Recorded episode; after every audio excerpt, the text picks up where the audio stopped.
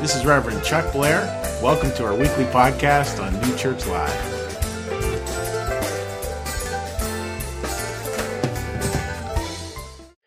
It is looking at grit, and again, I want to come back. We're trying to find ways to discover and talk about what resilience looks like from a spiritual perspective, as well as to look at, and listen to this, folks. Can we discover a love and a faith that is beyond life circumstances?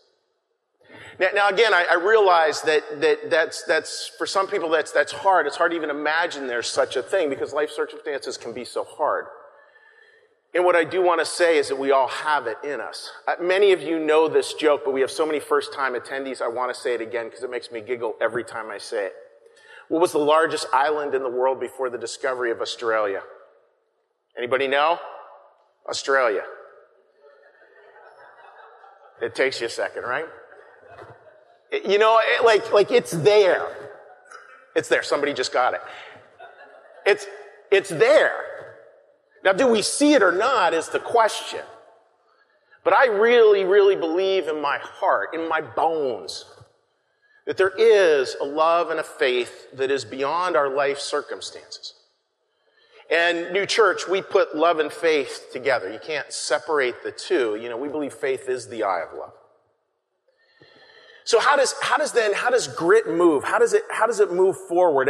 And today I want to come at it from an angle we didn't cover last week. But it's an idea that we all face kind of climbing two mountains, two big beautiful mountains.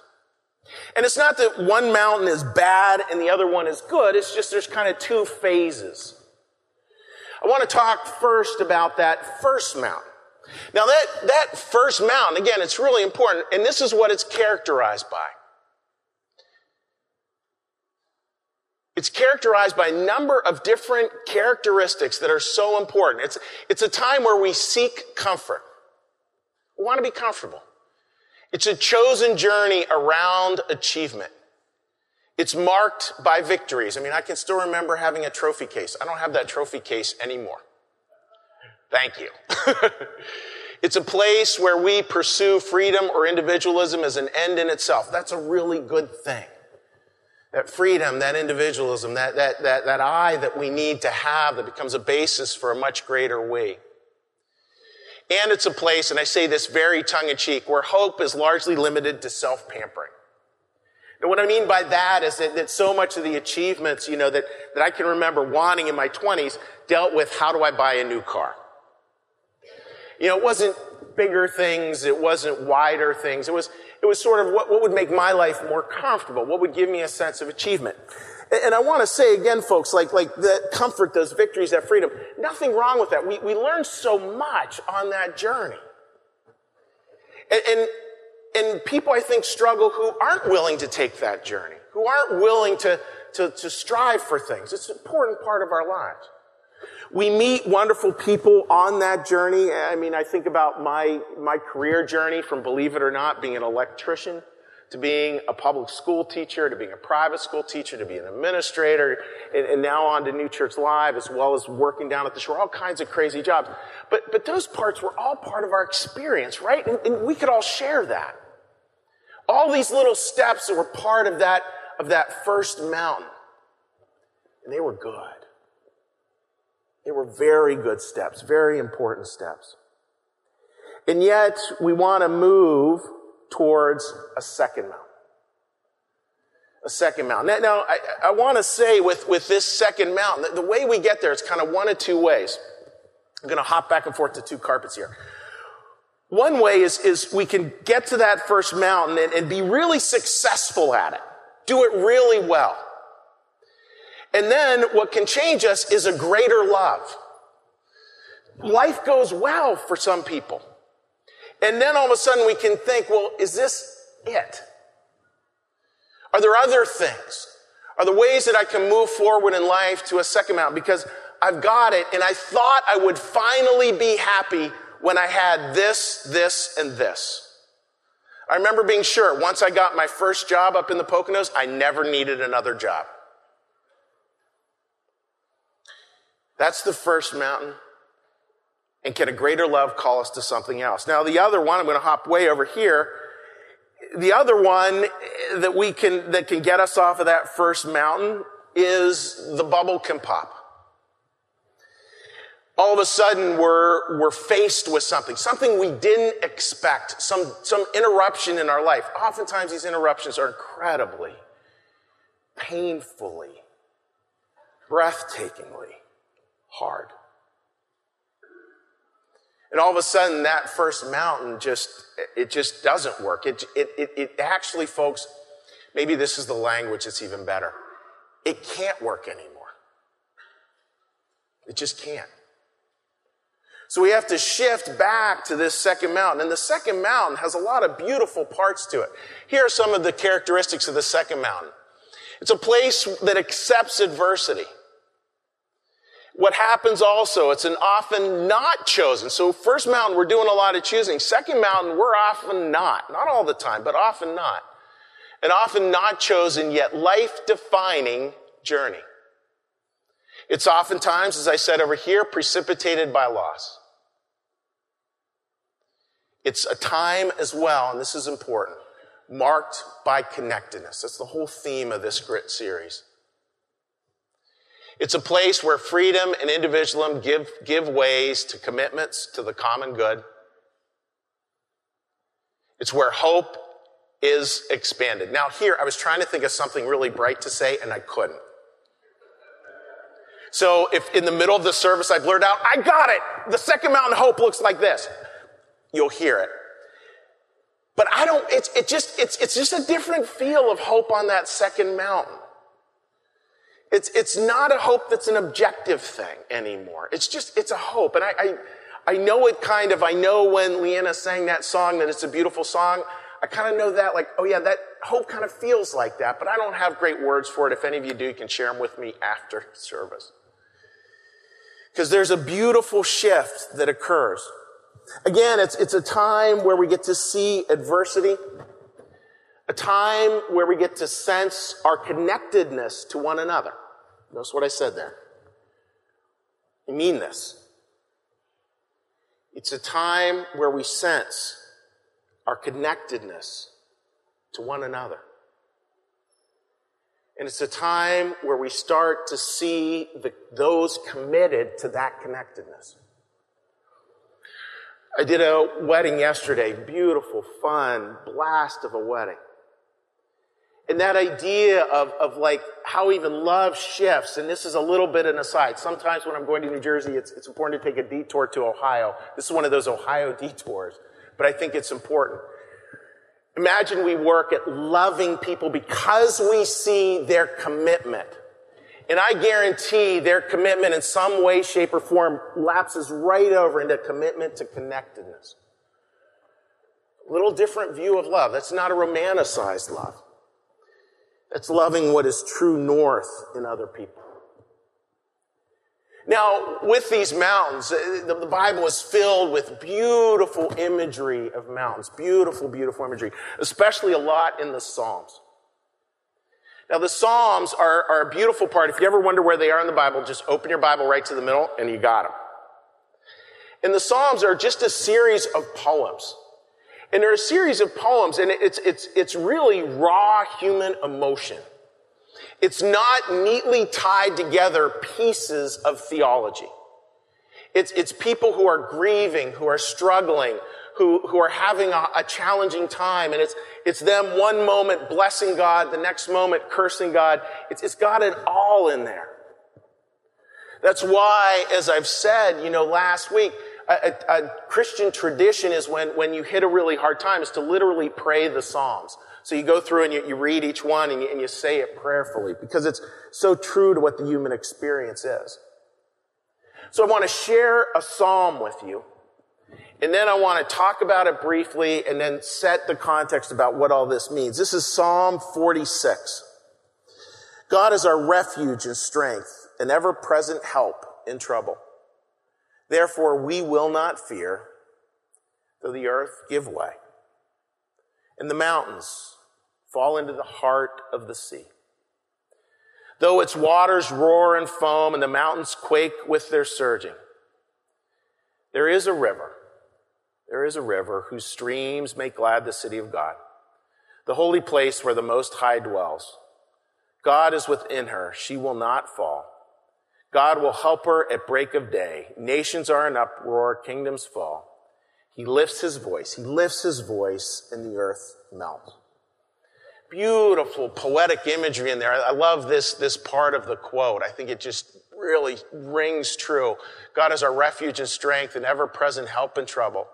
Therefore, we will not fear though the earth give way and the mountains fall into the heart of the sea, though the waters roar and foam and the earth quakes.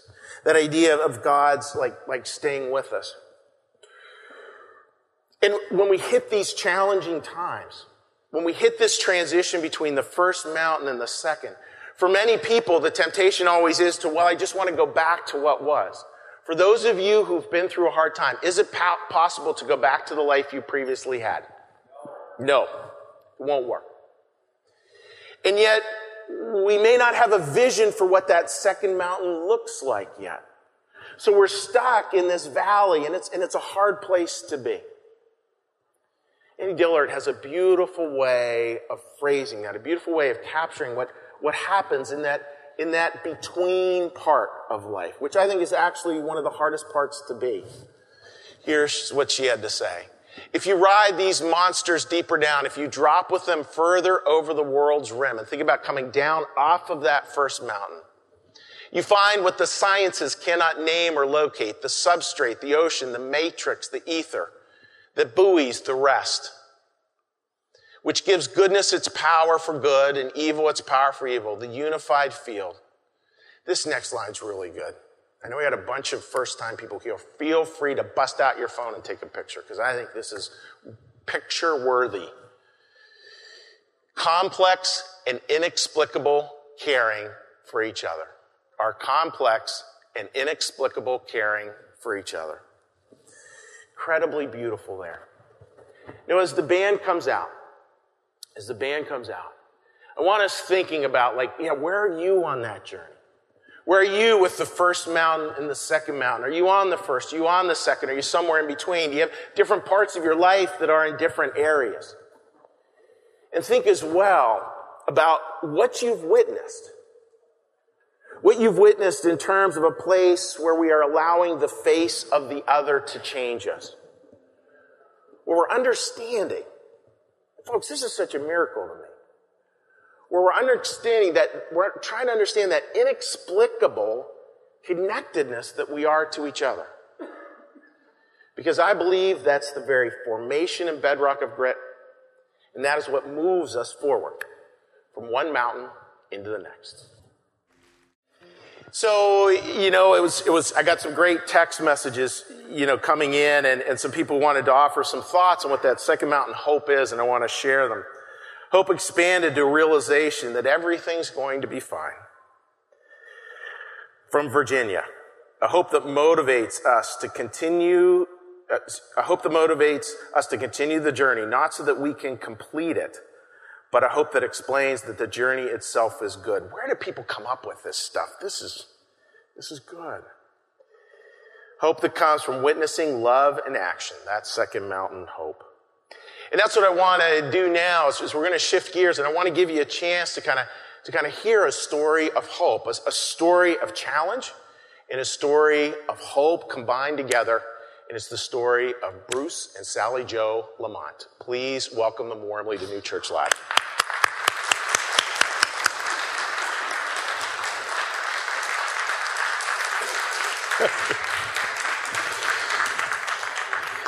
So what in the background of this was again, friends of Ray, who's our music director, and Ray had shared with me their story, and it's quite an amazing story. It's the house, the first picture of a beautiful dream house built over in Skippack, and what happened on Thanksgiving. So the first thing I'm going to do is just let you two introduce yourselves, and then we're going to hear the Thanksgiving story. Hi, I'm Bruce Lamont. This is our favorite holiday. It's being thankful for being giving, being able to give, and hopefully we can tell a little bit about the story that came back to help us. Great. And I'm Sally Jo, the wife. Yeah. And Sally Jo's deal was that she would be up here, but I could not ask her any questions unless she raises her hand. So we're good. We're good. You're safe. You're safe. You definitely see the light. Yeah, you definitely see the light here. Yes, you do. So Bruce, share with us a bit about this story, how this story and what happened to that house. Well, for 35 years, we've taken over the tradition that Thanksgiving is our favorite holiday. It's about bringing those together, some people that don't have a place to go.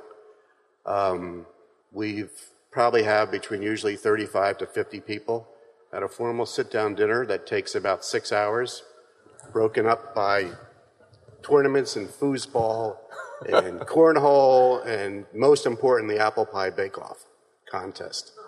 So it's about love, and what was unique about this Thanksgiving was that we had just put our house up on the market. This was going to be the last Thanksgiving in this house.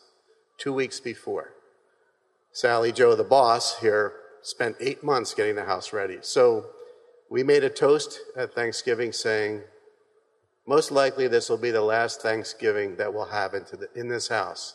Little did we know, 6 hours later, that it was from my lips to God's ears, as they say. Right. So this is the house that basically really changed our lives in a sense that it was just a vehicle for so many other good things. Yeah. And this is what happened that Thanksgiving, folks. And you talked about, there was a miracle that happened, many miracles that happened. And again, I was just thinking so much, we have lots of people here in the congregation who've gone through all kinds of things, where the bubbles popped, where life was one thing, one moment, and a totally different life the next. And the eyes to see the miracles that are there. And maybe you could start to share with us the miracles from that specific day. And then I'd love to hear about some of the other miracles as well that the two of you got to witness and see. So for us, the miracle for us was, as I said, Thanksgiving is more of an Olympics. The dinner is really inconsequential. It lasts over 5 days. And having 38 people sitting down at that table at the same time in the same room where a fire was burning for several hours, which we didn't know, coming through at that moment and getting everybody out. To us, everything after that was inconsequential.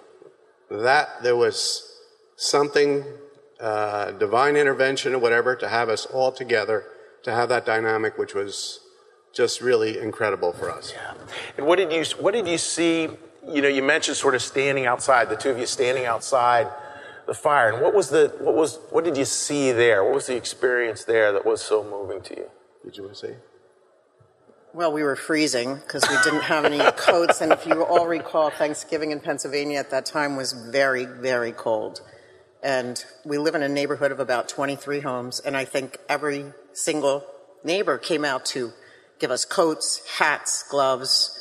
No one could leave because the fire hoses were in the road. And so everyone had to stay and stick around for several hours. And I think it was just, quite frankly, terrifying to watch the house burn and how fast. Yeah. If you've never seen a fire, it is so fast. And I think the other one thing that we need to mention is my cousin was in from Florida, and he has an autistic son, and we couldn't find him for about 5 minutes. That was, it's all about health and family, and I think that was the most terrifying moment. Yeah. And Zach, could I ask you a question? Was there somebody in particular who you, like a neighbor whose name you'd like to say, who's like, and they showed up, and this was kind of the picture for me of. Well, it was interesting. So we went to our dear friends, the White's house, and I get there, and the brother answers the door, and I said, where are they? They said, oh, they went to that house that has those big Thanksgivings. They had no idea that this was happening. They had just decided to go stop in and say hello. Yeah. So they were on their way to our house, and I was beginning to bring people to their house, and they housed us for many hours. Oh, that's great. So, do you want anything? So for me, being on that front lawn and being on the other side of the equation of always giving, and we love to give. Suddenly we're on the front lawn and there for a couple hours watching the house. And suddenly, as Pastor Chuck has said, the bubble burst, that we were suddenly in a new territory. And hearing myself saying, this doesn't happen to us. We're usually the ones in control. How can this be? So that was the first thought. The second thought, looking out, was there was 60 or so firemen running around. And it hit me that we had taken them from their Thanksgiving to help us. And it just dawned on us, it's not what you do or what job you have, it's how you give. And that's the way we really judge people, when you truly give of yourself. And that stuck with me. And the third thing was that seeing this fire and realizing that if we sold that house to someone, that would have happened to them, and we couldn't have borne that. So in a way, we were relieved in a strange, perverted way that it happened to us. Yeah. So those were the three major things, and things just took off from there, because I asked Sally, who I always judge her counsel, I said, what should we talk about? And she said, it's really not about us, it's about giving. So that's really, those were the three things that I want to say. Great, you can just hold the mic there. So getting on to the fourth thing, beautiful picture here. Tell us about that picture. Well, we had a bus come from Marriott, take us to a hotel. We get to the hotel. The next, in family tradition, we always walk through the woods, the whole family. And the next day we did that, and we talked about, it's just a house, it's not that important. And we came back to the hotel, and there was a candlelight dinner. And, yeah. It's just the whole neighborhood came together, and kindness and goodness. I got a new wardrobe from Costco, and I was quite grateful for that. And in the midst of all this, there was all these 7 or 8 year olds running around the hotel and screaming, having a great time because it was a hockey tournament. And that was a relief to us, because it was seeing that life does go on. It's not about being the victim. It's life goes on. And that Sunday, a couple days after we sort of went through forensics and all that with the fire department, the guy comes up to me and he says, we felt so bad about your loss that the hockey team passed around a hat, and we collected $312.50. Mm-hmm. And he started to cry, and I'm pretty stoic with this whole thing, and I'm starting to lose it. And I think it was the 50 cents that really got me. And I said, you have to give this to my wife. I said, anyway. Yeah. So it was about kindness. And what we realized, they did win the championship that weekend. But we spent the next 2 weeks weaving our way through Dick's Sporting Goods, getting to the right people in northern New Jersey. And I wrote a letter. We wrote a letter about kindness, and it wasn't about a loss or whatever. It's about stepping up as a community for kindness, and that Dick's responded by giving them, I believe, several $1,000s worth of equipment through coupons. Mm-hmm. So they didn't know where it came from. I hope maybe they will now, but anyway. So that was the first thing. Should I keep going? Yeah, and I just want to say, you can do a lot with 50 cents at Costco, so let's not belittle like the 50 cents. I don't know anybody that's gotten through Costco for 50 cents. Anyway. Well played. So then we thought about all the firemen, and we thought, how do we pay back everybody that we took from their house? And you'll see a picture of that right here, yeah. So we met with the fire chief, and we said, look, we'd like to do a 10-course meal exactly as we did for our house, for your people. And I said, what would you like to accomplish? And he said, nobody's ever done that for us in 33 years, which was really sad. And he said, what we'd like to accomplish is all those volunteers to realize that they're part of a community. And that's what started another cascade, that the whole community started to hear about this. And we had friends and family and vendors like at Collegeville Italian Bakery and Jim and Ralph's Produce and Wegmans and whatever it was. Every time we went to pick up the food and pay for it, they said, we heard what's going on, we want to donate, which then started a typhoon of tears from my wife every time. And it was just the generosity of everybody. So It was a wonderful dinner, and we basically told them that without them being volunteers, we would have no community, and how grateful we were. And the fire chief said, you know, this is the first meeting I've ever had where everybody was early. So that really resonated as well. Yeah. And then finally, the last thing is that we just getting Christmas trees and people saying we heard about blah, blah, blah, all this stuff, and just constant kindness. And really what it was for us is that we're in an age now, we have so much divisiveness, we have so much separation of red versus blue, right versus left, all this political stuff. What surprised us through this whole thing was that all evaporated. There's a goodness and kindness in this country that you sometimes need an event like this for all of that to dissipate, and for all that goodness and kindness, which is the fabric of our country, comes to the surface. So suddenly, as was spoken, I guess your first part of grit, it's very hard to suddenly be transitioned from a provider and a giver to a taker. So in a sense, it made us realize that we're all in our own bubble. And when that bubble dissolves, we realize that if you have family, friends, the community, and your faith, nothing's difficult. It's a transition point. As Pastor Chuck says, it now gives you the strength to get to that second mountain. And it's not that difficult. So for us, it wasn't a loss. It was a vehicle that allowed us to see beyond our bubble. That we also contributed to the problem. So, Sally, is there anything? I just want to say, he keeps asking me, where are we going to go? Like, where should we retire at some point? And I said, well, you know, I really love Pennsylvania. And the reason I'm saying that is because I just don't think I knew the community I had until this happened. And every day was a surprise. And it took me, it really took my breath away. Yeah. With the goodness of people. Yeah, yeah. Well, thank you. Well, yeah.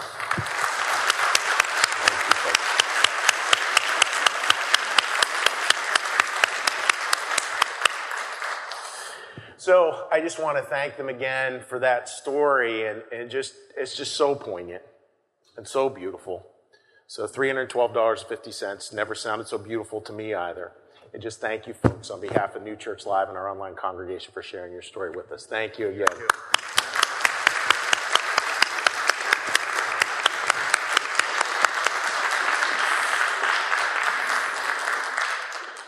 you. What a deeply beautiful story. And, you know, it's... Folks, that line again, that beautiful line about how the face of the other changes us. What Annie Dillard had said about the inexplicable, like it's inexplicable, the caring that can happen. And it's not that it's the exception, it's Australia. It's what is. It's what's there. How many of us have experienced it? Many. Do we have eyes to see it? Do we have the eyes to reach out and do things about it? And I think we do. It reminds me of this beautiful line, this beautiful piece from New Church Theology. Whatever we do for others, I'm going to have you say this second F word there. Whatever we do for others, we do from God. Whatever we do for others, we do from God. That's God's whole practice. It's God's entire practice. And what it is, folks, is that it's this practice of encounter. It's this practice of encounter. Don't divide the practice of faith from the practice of encounter. We can't pull the two apart. Like our life of faith is embedded in this practice of encounter, one with another. It takes work to do that. Because I feel like we're all so called to our own little bubble, and especially in a media age, I could go off on Facebook here, I won't. But, you know, where we're called to be in that, our own little bubble, and events like this just pull us so far outside and help us to feel the humanity that is shared, help us to feel God's love that is shared throughout our lives.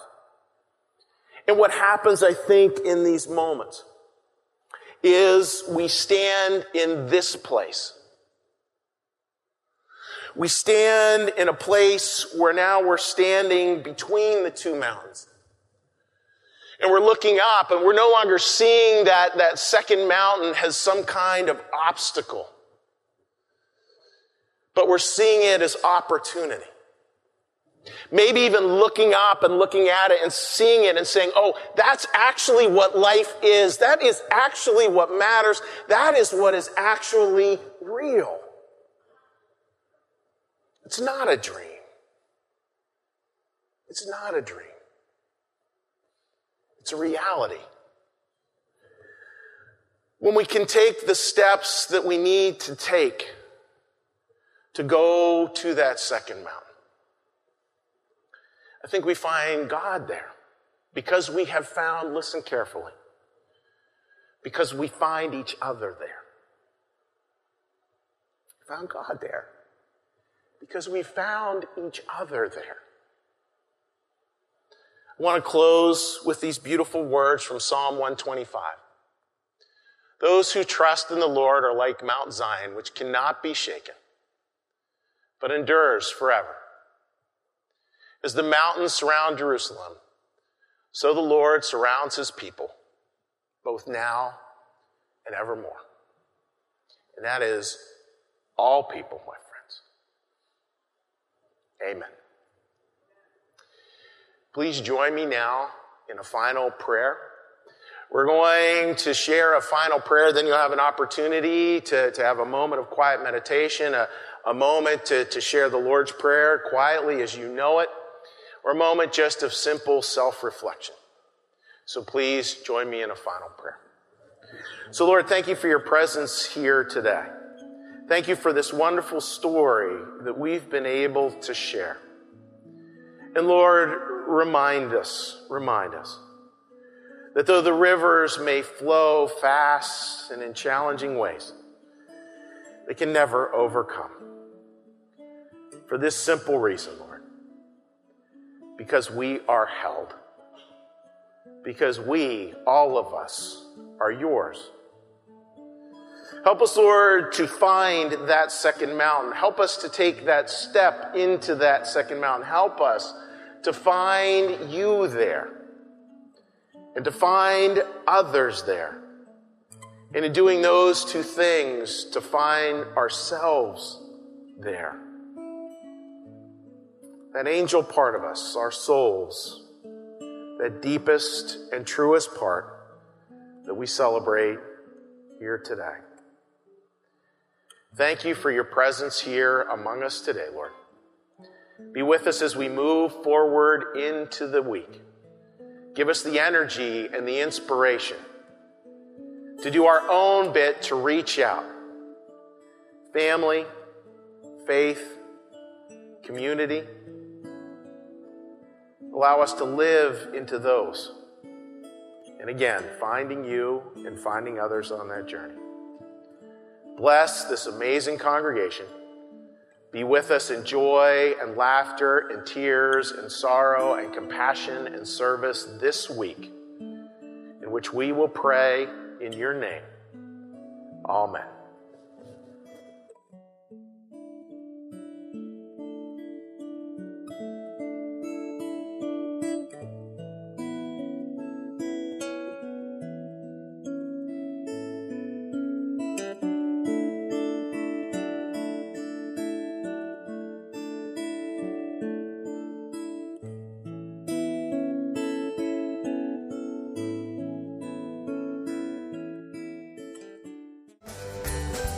Thank you for listening. You can support this podcast at www.newchurchlive.tv.